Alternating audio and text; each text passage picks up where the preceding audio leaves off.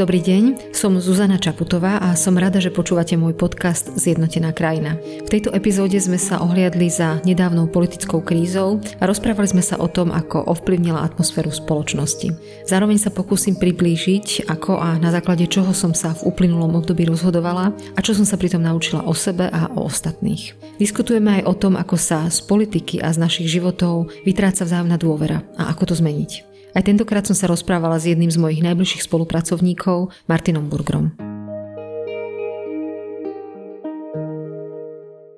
Počujeme sa po dlhšom čase, opäť pri podcaste Zjednotená krajina a máme za sebou veľmi turbulentné obdobie, politicky strašne veľa aktivít, ktoré sa aj tuto v paláci diali a o všetkom tom sa budeme rozprávať ale chcem tak na úvod asi vysvetliť, že trochu sme sa obmlčali s týmto podcastom, ale dôvod je taký, že teda bolo strašne veľa aktivít, veľmi plný program a teda bol problém si nájsť čas, ale som veľmi rád, pani prezidentka, že sa nám to teda podarilo a ja sme opäť pri nahrávaní podcastu Zjednotená krajina a začnem tak zľahka, ako sa máš, pani prezidentka, a ako sa má Slovensko? Mám sa bohato a pokiaľ ide o mňa osobne, cítim únavu, je to prirodzené, ale myslím, že to mám rovnako ako množstvo ľudí na Slovensku. Naozaj máme za sebou ťažké obdobie, cítime únavu, niektorí ľudia zažili straty svojich blízkych, čiže to obdobie, ktoré máme bezprostredne za sebou, je spojené aj so smútkom a s ťaživosťou, s neistotou a s týmto všetkým.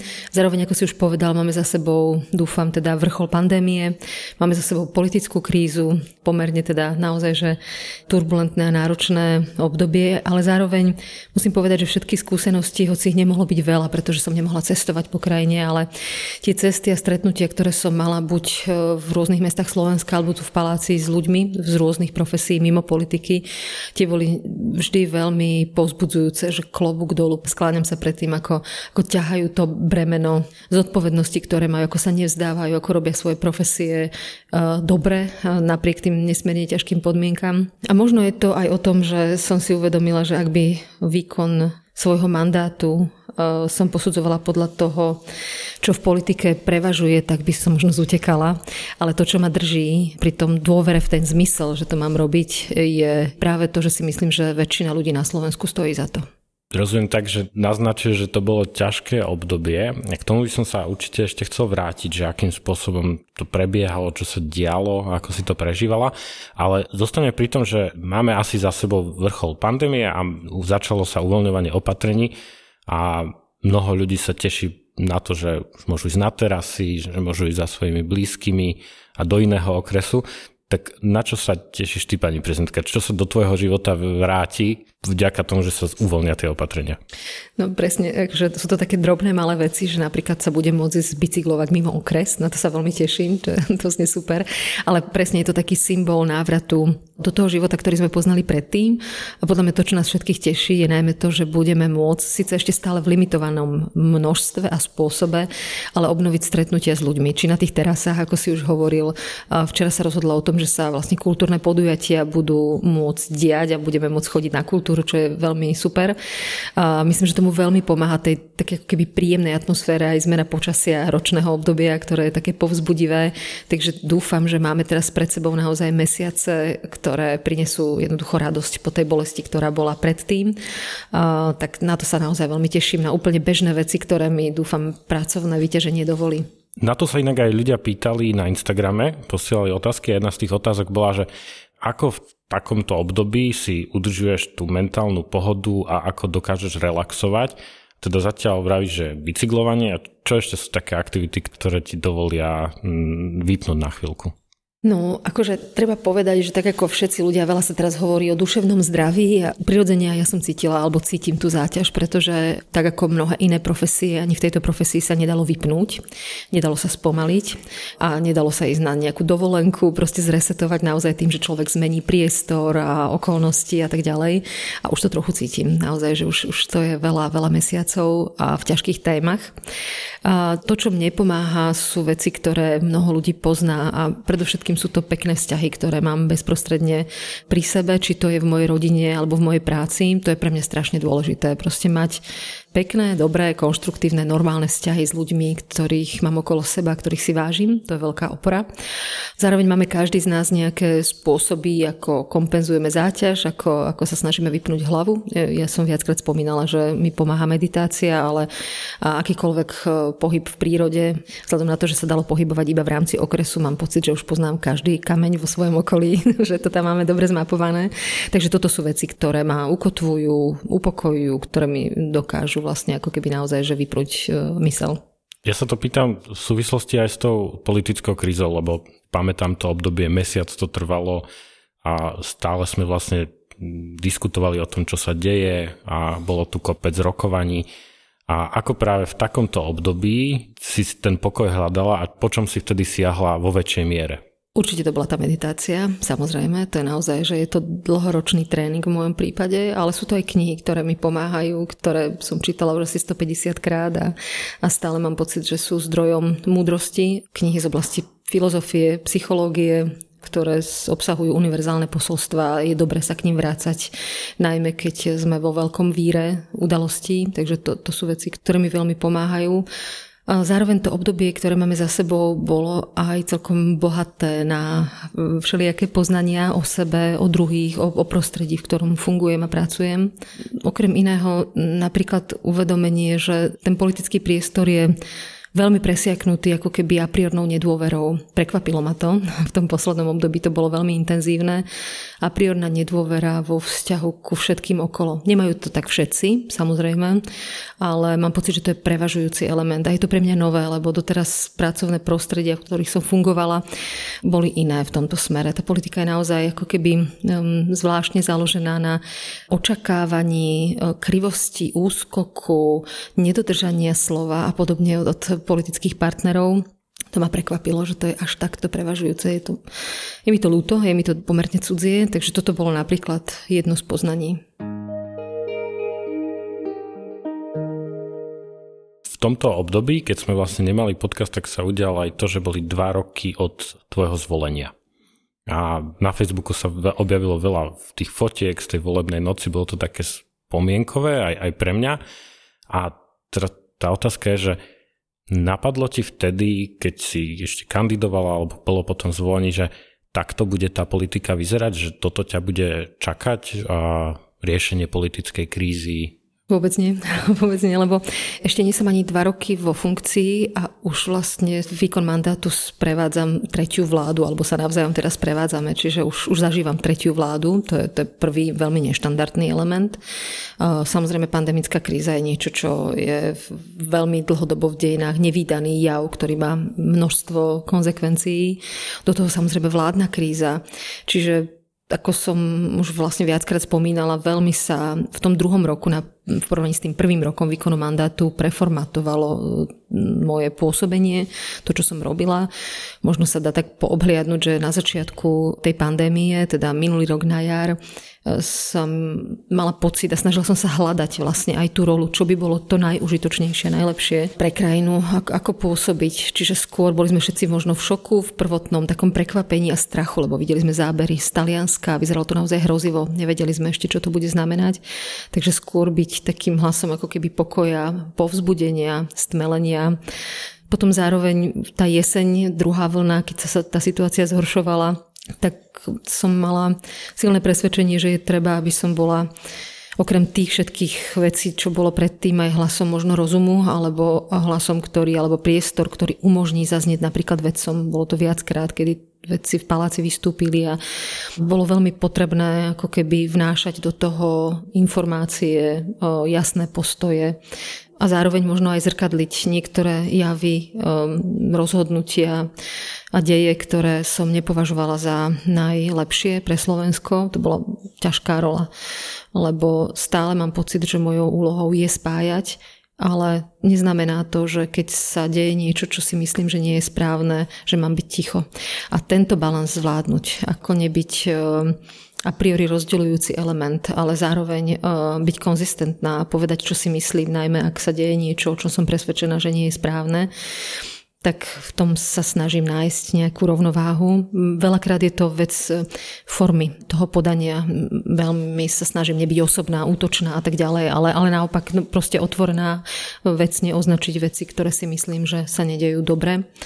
Iba z jedného jediného dôvodu, aby sa to zmenilo k lepšiemu. Či sa mi to podarilo, neviem, to je už otázka na iných. No áno, je to vlastne, tie posledné mesiace boli vo mnohom iné ako tie predošlé a asi aj tým, že si musela mať niekoľko zásadných vyhlásení, ktoré neboli ľahké alebo neboli možno príjemné. A akým spôsobom si sa snažila zistiť, že už je čas hovoriť a akým spôsobom si vážila to, že aby si do toho možno nestúpila príliš, ako si uvažovala o tom momente, že teraz je na čase toto povedať?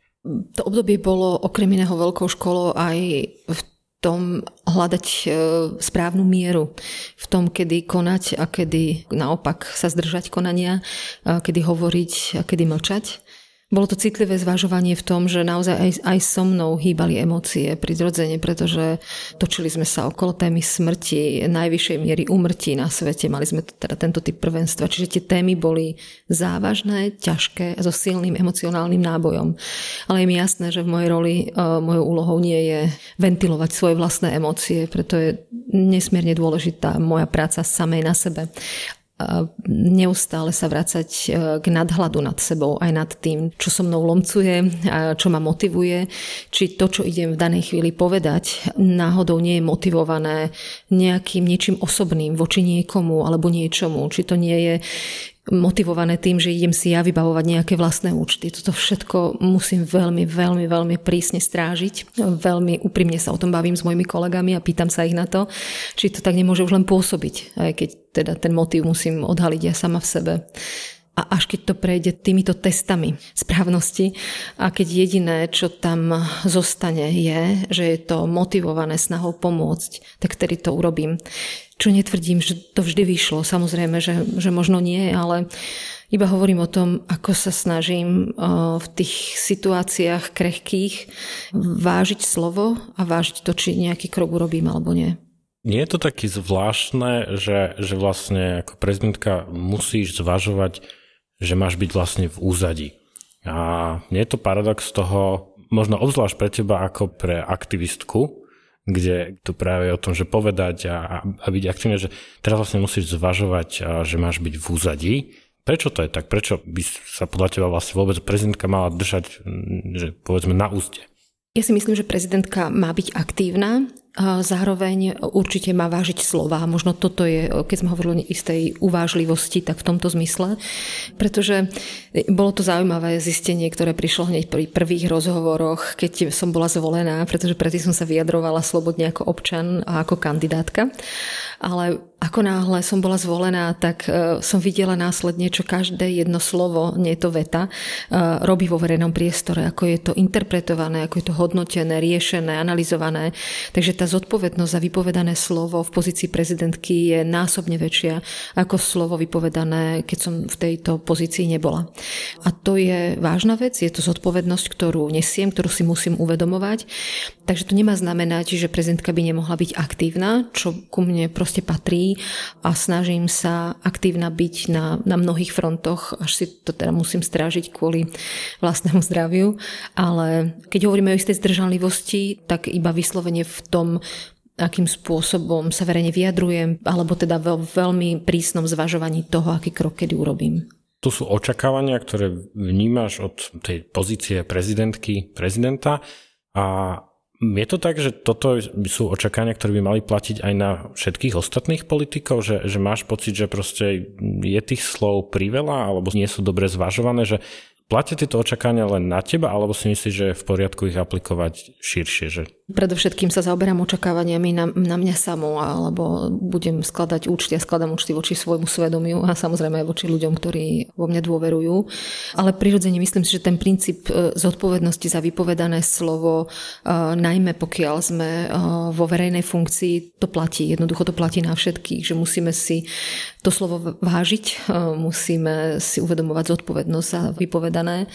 Napadá mi v tejto súvislosti jeden historický film, ktorý som nedávno videla a bola tam scéna, kde proste človek vo vyššom, bolo to zo stredoveku v rytierskom postavení jednoducho omilostil alebo daroval život inému človeku a to len preto, že niekedy dávno tento slub dal úplne inej osobe.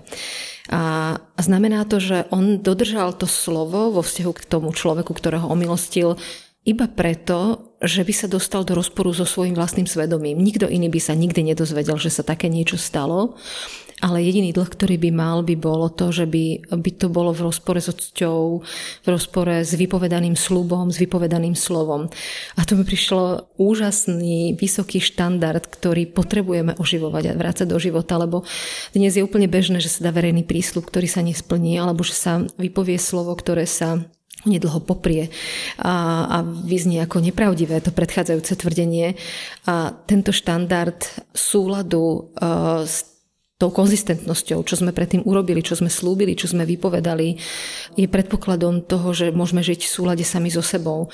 A keď si sa ma pred chvíľkou pýtal o tom, že čo prispieva alebo čo pomáha ako keby psychickému zdraviu alebo pohode, pre mňa je to hrozne dôležité aj kvôli tomu, aby aby som mala kľudný spánok a čisté svedomie, že snažím sa proste byť konzistentná v tom, čo robím alebo čo poviem, čo nevylučuje samozrejme, môžeme spraviť chybu, omyl, to je ľudské, ale to úsilie a snaha dodržať slúb, stáť si za slovom a to aj vtedy, ak je to bez svetkov, len preto, že to je jednoducho poctivé a že to je v súlade s našim svedomím. Toto myslím, že musíme stále viac vrácať do našich životov.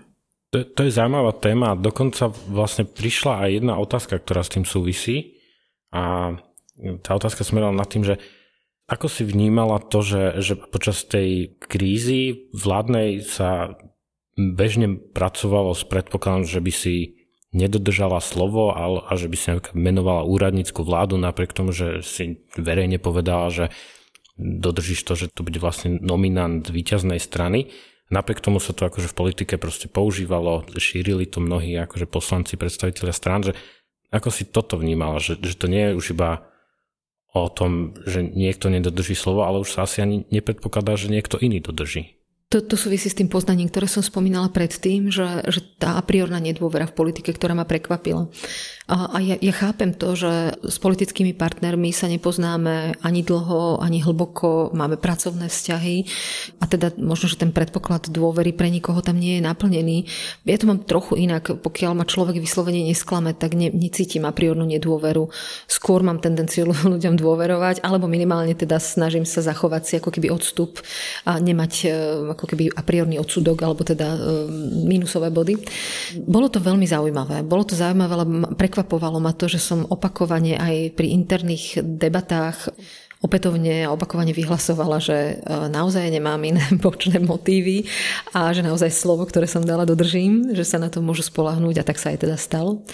E, je to zaujímavé, ale súvisí to s tou témou, že v takejto pozícii je človek objektom mnohých projekcií, mnohých legend, legend o tom, kto všetko má v pozadí ovláda. Zaujímavé a paradoxné až vtipné je to, že vlastne tie legendy idú proti sebe, hej? že niekto tvrdí, jak ma ovládajú Američania, niekto, jak ma ovládajú progresívci, niekto, jak ma ovládajú Židia a ja už neviem, kto všetko ma môže ovládať, pričom tie záujmy teda je, neviem, kto všetko by to takto povyľaďoval. A na to môžem povedať iba, že je mi to nesmierne cudzie. Je to škoda, že ľudia míňajú energiu na tento typ konšpirácií, ale tak s tým asi veľa neurobím. Iba to, čo som povedala pred chvíľkou, že uh, sa budem snažiť byť konzistentná v tom, čo hovorím, čo robím, ako myslím. A hovoriť pravdu, to je moja povinnosť. No a tak snáď uvidíme. Všetkých aj tak nikdy nepresvedčím, ale to nie, nie, aj toto nie je súťaž krásy. V každom prípade to nie je uh, hra na peknú a to, že mi za posledné obdobie aj trochu klesli preferencie, je logické a súvisí presne s tým, že voliči, tak nám to vyšlo z tých výskumov, voliči najmä Smeru a Hlasu boli sklamaní z toho, že som vymenovala túto vládu, voliči Olanu boli sklamaní z toho, že som sa vyjadrila kriticky voči uh, expremiérovi. Čiže mm, áno, neprispieva to kráse, obrazne povedané, ale dúfam konzistentnosti. Čiže aj popiera, že americká veľvyslankyňa zo záhrady to tu riadi. to, to bola celkom vtipná historka, lebo ak by tu nejaké takéto konšpiračné vplyvy boli, tak určite kolegyňa, ktorá vzhľadom na to, že to bolo rušno vtedy v ten deň, neviem, či ne, v súvislosti s vládnou krízou, nejaké menovanie, alebo neviem už, čo to bolo, demisie, už si nepamätám, tak jej navrhla, že sa idú, čo iné štandardné, že sa šéfka zahraničného odboru stretáva s veľvyslancami rôznych krajín. To je úplne že normálny výkon a kvôli tomu to išli teda do záhrady, lebo tu to bolo rušno, že však tam bolo pekne, a, takže preberú veci tam. No a veď, keby naopak, tak by sa schovávali a nešli by ako keby, hej, že to absolútne ani logiku to nedáva. No ale tak to je presne to, že, že keď si chce niekto vymyslieť, tak má obrovskú výhodu v tom, pretože ten priestor klamstiev a tvorivosti je neobmedzený. Ak sa držíte pravdy, tak ste v limitovanom priestore faktov a to je, v tomto zmysle je to, je to nevýhoda oproti tomu, čo ten človek môže na vás vymyslieť. To je nevyrovnaný boj. Od veky nevyrovnaný, ale aj tak ho treba nejako viesť. Aby sme úplne neodradili ľudí od politiky, že to takto v nej iba vyzerá. Čo sú také veci, ktoré ťa v poslednej dobe že, na, že naozaj potešili, že to bolo príjemné a vtedy si si vlastne povedal, že toto sú tie veci, pre ktoré to vlastne robím. Mm-hmm. A presne to je dobrý point, že aby sme neodradili ľudí od politiky. Ale ja som aj počas tej krízy, tá kríza naozaj odhalila aj slabé, aj silné stránky každého z nás, ako každá kríza. A teda bolo možné aj stretať z politického priestoru ľudí, ktorí boli féroví, konzistentní, nesebeckí. Mám pocit, že to naozaj preskúšalo mnohí a ukázalo to mnohé charaktery a teda aj v politike Určite, určite sú ľudia, mnohí ľudia, ktorí sú čestní, poctiví, majú dobré úmysly a tak. A, a zároveň pokiaľ ide o tú robotu, tak e, napríklad spomínam si na, na tie stretnutie, keď sme sa snažili a zabezpečili teda do potravinovej banky viac ako pol milióna porcií jedla, alebo sme zabezpečili tie pulzné oximetre. A to bol ten princíp, alebo podobné prepájanie, ako to pracovne voláme, že na tých rokovaniach potom s týmito ľuďmi, teda to boli väčšinou že firmy, ktoré chceli pomôcť a chceli niečo darovať a my sme ich požiadali osloviť, lebo sme zachytili, že je tu nejaká potreba. Takže sme vlastne prepojili lekárov, ambulancie, ktoré potrebovali oximetre a na druhej strane boli firmy, ktoré boli ochotné ich darovať. A to stretnutie s nimi, alebo aj v prípade tých potravín a drogerie a podobne, prebiehalo tak, že sme si vlastne všetky tie strany ďakovali, pretože lekári boli vďační, alebo potravinová banka za to, že dostanú ten dar pre ľudí. Firmy boli vďačné, že dostali príležitosť byť veľkorysí. A ja som bola nesmierne vďačná za to, že sa toto podarilo premostiť, tieto dva, dva svety. Čiže to bolo také, že dobro v čistej podobe, ktoré som mala možnosť nejakým spôsobom dať dohromady so svojimi kolegami. Takže to bolo také veľmi že pekné, silné, užitočné, konkrétne toto ma napríklad potešilo. Ale samozrejme aj množstvo iných stretnutí s ľuďmi, to je, v tomto je to pekné. Dáme si predsa ale aj to opozitum. Čo ťa naopak asi zarmútilo v tej poslednej dobe? Už sme to vlastne spomenuli, že to obdobie je spojené s veľkým utrpením ľudí a viem o mnohých príbehoch, ktoré sa diali, kedy ľudia stratili svojich blízkych a nemohli sa s nimi ani rozlúčiť. Toto je vážna vec, ktorá ja ani neviem, čo to s tými ľuďmi a s tou atmosférou spoločnosti v najbližších mesiacoch ešte urobí. Eh, strata blízkeho, strata blízkeho kvôli tomu, že sa udialo niečo, oni boli v tom ako keby nevinne, hej, že tento aspekt, že veď za to nemohli a stratili sme toho človeka a stratili sme ho tak, že odchádzal v samote bez, bez našej blízkosti. To musí byť veľká bolesť a vôbec neviem, ako sa táto trauma bude medzi ľuďmi v národe vlastne ako keby rozpúšťať postupne. Ale keď sa pýtaš úplne tak konkrétne, včera som sa dozvedela takú zvláštne smutnú správu, lebo tento piatok som chcela udeliť milosť, už sme všetko k tomu smerovali. Jednému pánovi, ktorý bol nad 70, 70 plus, bol vo výkone trestu aj spolu s väzbou niekoľko mesiacov, niečo cez rok. A bol vo výkone trestu kvôli tomu, že zabil svoju manželku. Napriek tomu veľmi poctivo sa zaoberáme každou žiadosťou o milosť. Zistujeme si zo všetkých možných strán, aby som neurobila chybu.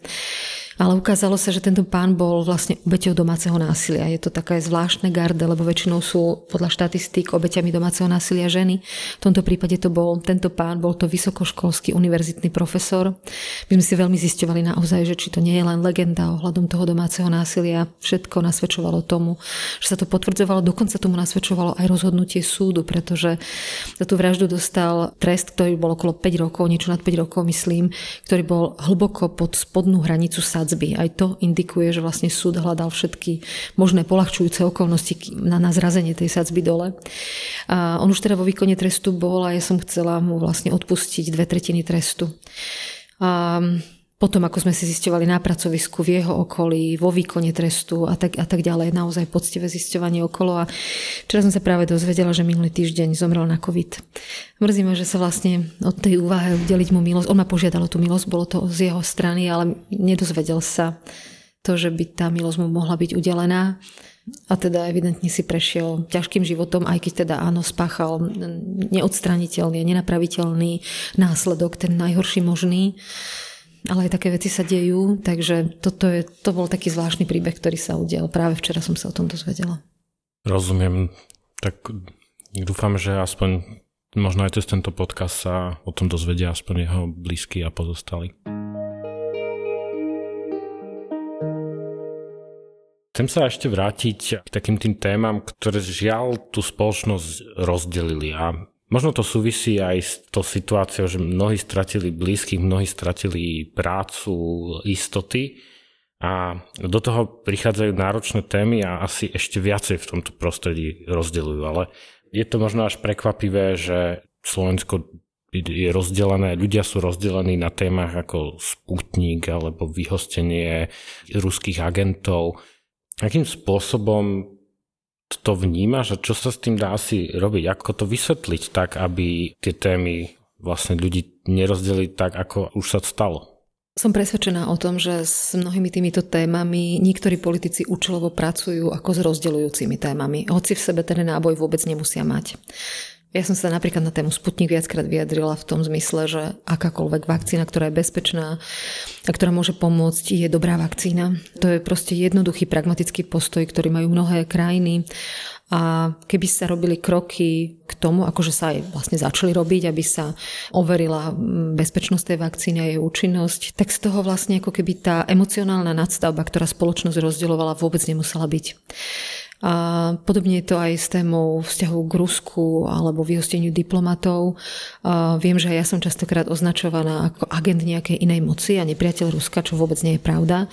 Môj, môj vzťah k Rusku je, je založený na, alebo teda respektíve jeho základy ja si položila jedna z najlepších profesoriek na strednej škole na Gimply, ktorú som mala a ona nás učila teda ruštinu, ktorú mimochodom podľa mňa majú naučila vynikajúco, slovom aj písmom.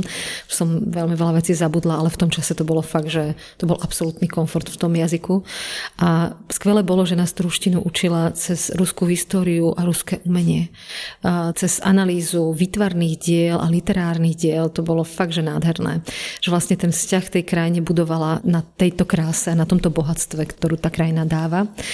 A čo vždy rozlišujeme Rusko, ruský národ a ruské politické vedenie, kde sú isté výhrady alebo proste sú veci, ktoré pomenúvame, pomenúvam ja, pomenúva ich Európska únia, teda niektoré politické kroky ruského politického vedenia. S tým úzko súvisí aj tá otázka vyhostenia diplomatov a toho, že sme sa vlastne vyjadrili podporne na stranu českej politickej reprezentácie v súvislosti s tým výbuchom vo Vrbieticích. Čiže to boli kroky, ktoré boli politické, za ktorými si stojíme, v ktorých sme opäť postoj Slovenska je v tomto zmysle dlhodobo konzistentný, pokiaľ ide o hodnotenie takýchto krokov. Čiže Keby sa o tej téme debatovalo poctivo a neúčelovo a nerozdeľujúco, tak ten rozdeľujúci náboj vôbec mať nemusí. Som si ešte všimol, že, že vlastne sa nám do slovníka alebo vo väčšej miere do verejného priestoru vrátili slova, ktoré už možno nejakú dobu boli aj preč, našťastie, ale opäť sa ľudia označujú alebo sú označovaní niekto ako hungarofób, niekto ako rusofób.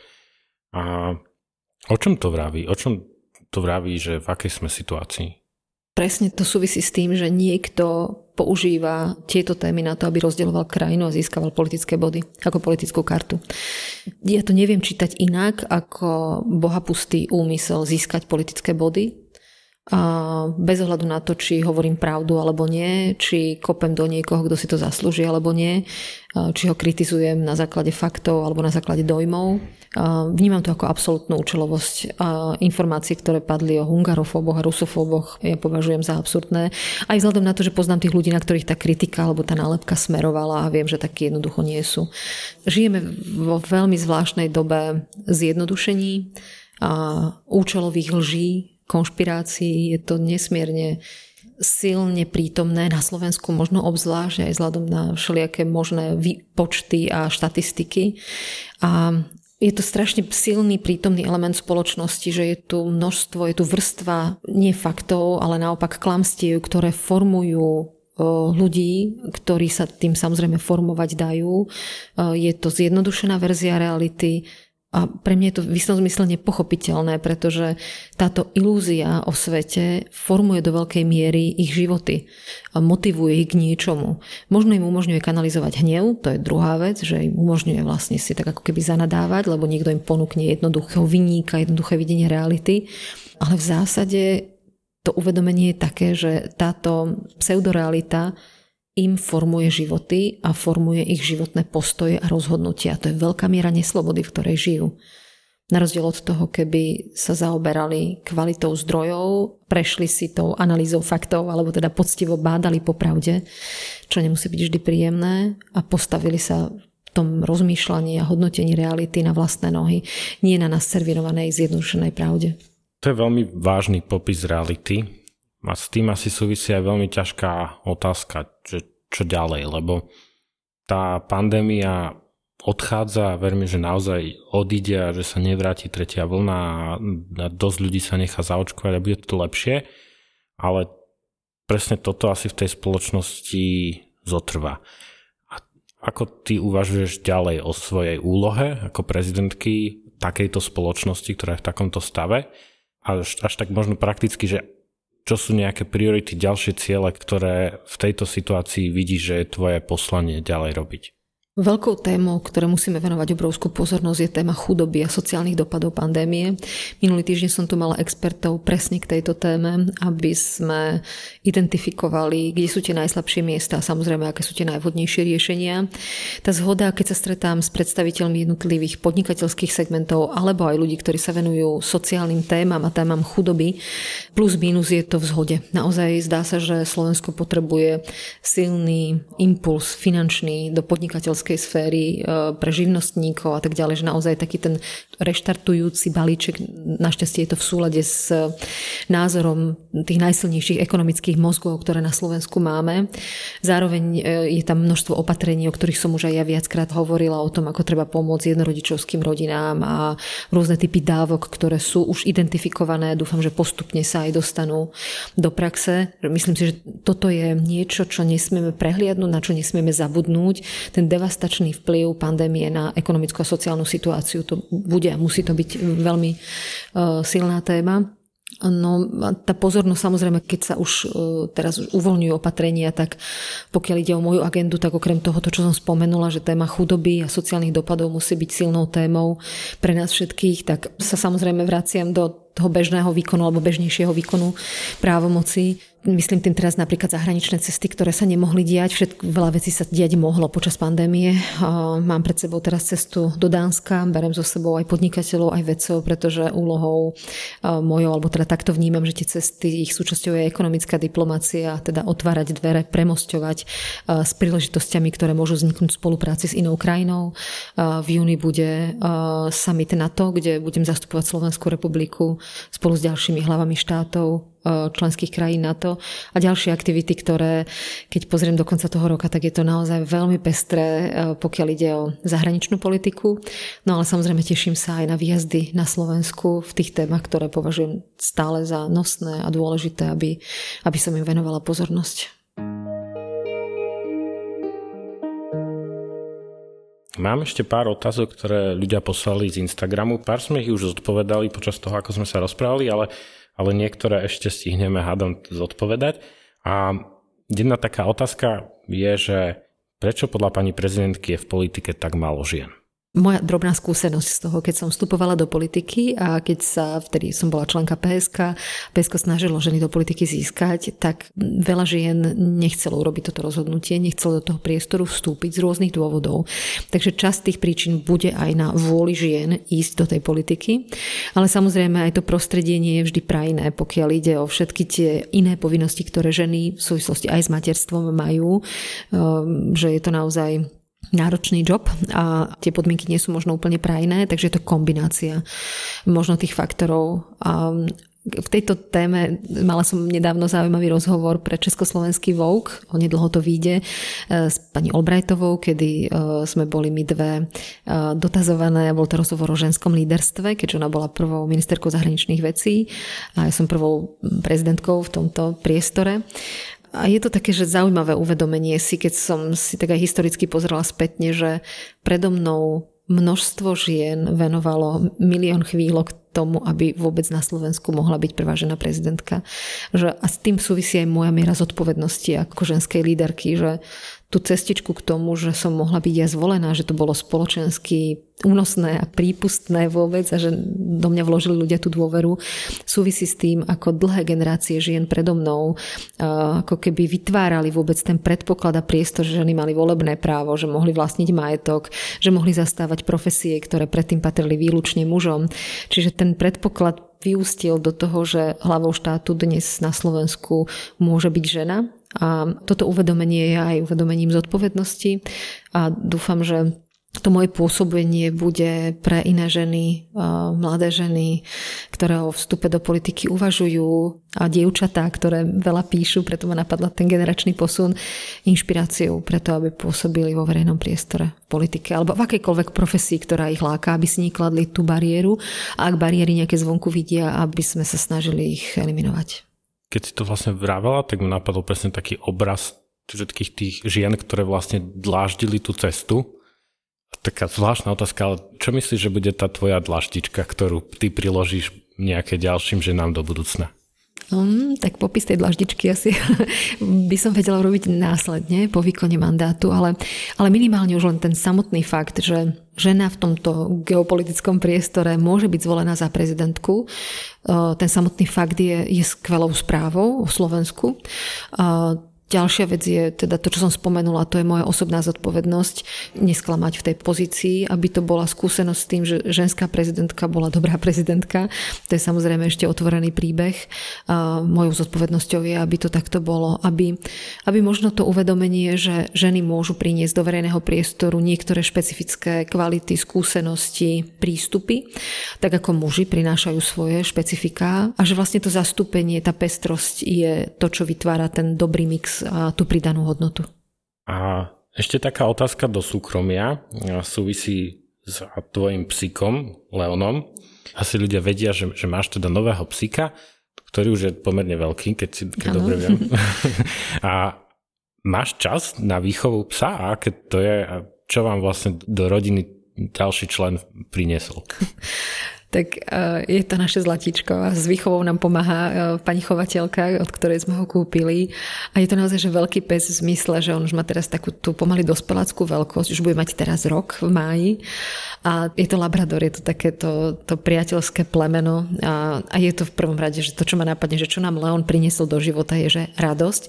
Okrem množstva chlpov, ktoré máme všade, samozrejme, s tým bojujeme, ale vôbec nelutujem tú kúpu, lebo cery boli doma na dištanč finančnom vyučovaní a teda moja dcera MK je jeho majiteľka, alebo teda jeho šéfka. A myslím si, že pre ňu do života vniesol obrovskú radosť práve v tej izolácii, kedy sa nemohla stretávať s kamarátmi, to, že ju každý deň vytiahne von, aby s ním chodila na prechádzky, to sú veľmi užitočné benefity, ale je to presne taký ten tvor, ktorý je a priori dobre naladený, dôverne naladený, ten má radosť len proste preto, že ste, to už je pre neho radosť, to je akože, to je celkom dobrý učiteľ v tomto smere, že on sa teší z prítomnosti, e, má v sebe nepodmienečnú lásku, len preto, že existujete, ale existujeme okolo neho, tak pre neho je to dôvod na radosť. Tak to je paráda, to je skvelé. Myslím, že toto odsúhlasia všetci psíčkari, ale aj tí, ktorí majú iné domáce zvieratá. A uzavriem to poslednou otázkou. Tá aj mňa naozaj zaujíma, ale neviem tú odpoveď. Sice spolupracujeme nejakú tú dobu, ale to neviem. Dostala si pani prezidentka niekedy v škole poznámku? Ježe, čo, aká otázka príde, som bola v napätí. No, ja si to veru nepamätám.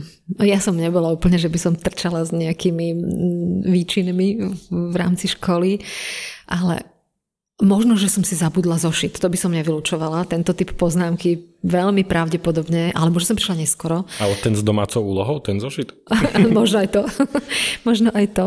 Alebo to že, to, že meškanie, alebo že by som zaspala, to by ku mne celkom patrilo. Niekedy, aj keď teda myslím, že teraz už som v tomto musela zmeniť tie svoje štandardy. Ale nepamätám si, ne, ne, skôr by som vylúčila to, že za nejaké, neviem, zlé správanie, alebo tak, v tomto som bola taká, taká skôr stúšačka. No tak niekto to určite niekde vyťahne, nejaký bývalý spolužiak. Môže byť. Ďakujem pani prezidentka za opätovný rozhovor. Bolo to, hádam, veľmi príjemné. Dúfam hlavne pre tých, ktorí nás počúvali a hádam opäť čo skoro pri ďalšej časti podcastu. Ďakujem, budem, budem veľmi rada a pozdravujem poslucháčov. Počúvali ste podcast Zjednotená krajina. Aj o mesiac v ňom zreflektujeme aktuálne dianie v našej krajine a budeme hľadať to, čo nás v nej zjednocuje. Ak vás môj podcast zaujal, sledujte ho vo vašej obľúbenej podcastovej aplikácii.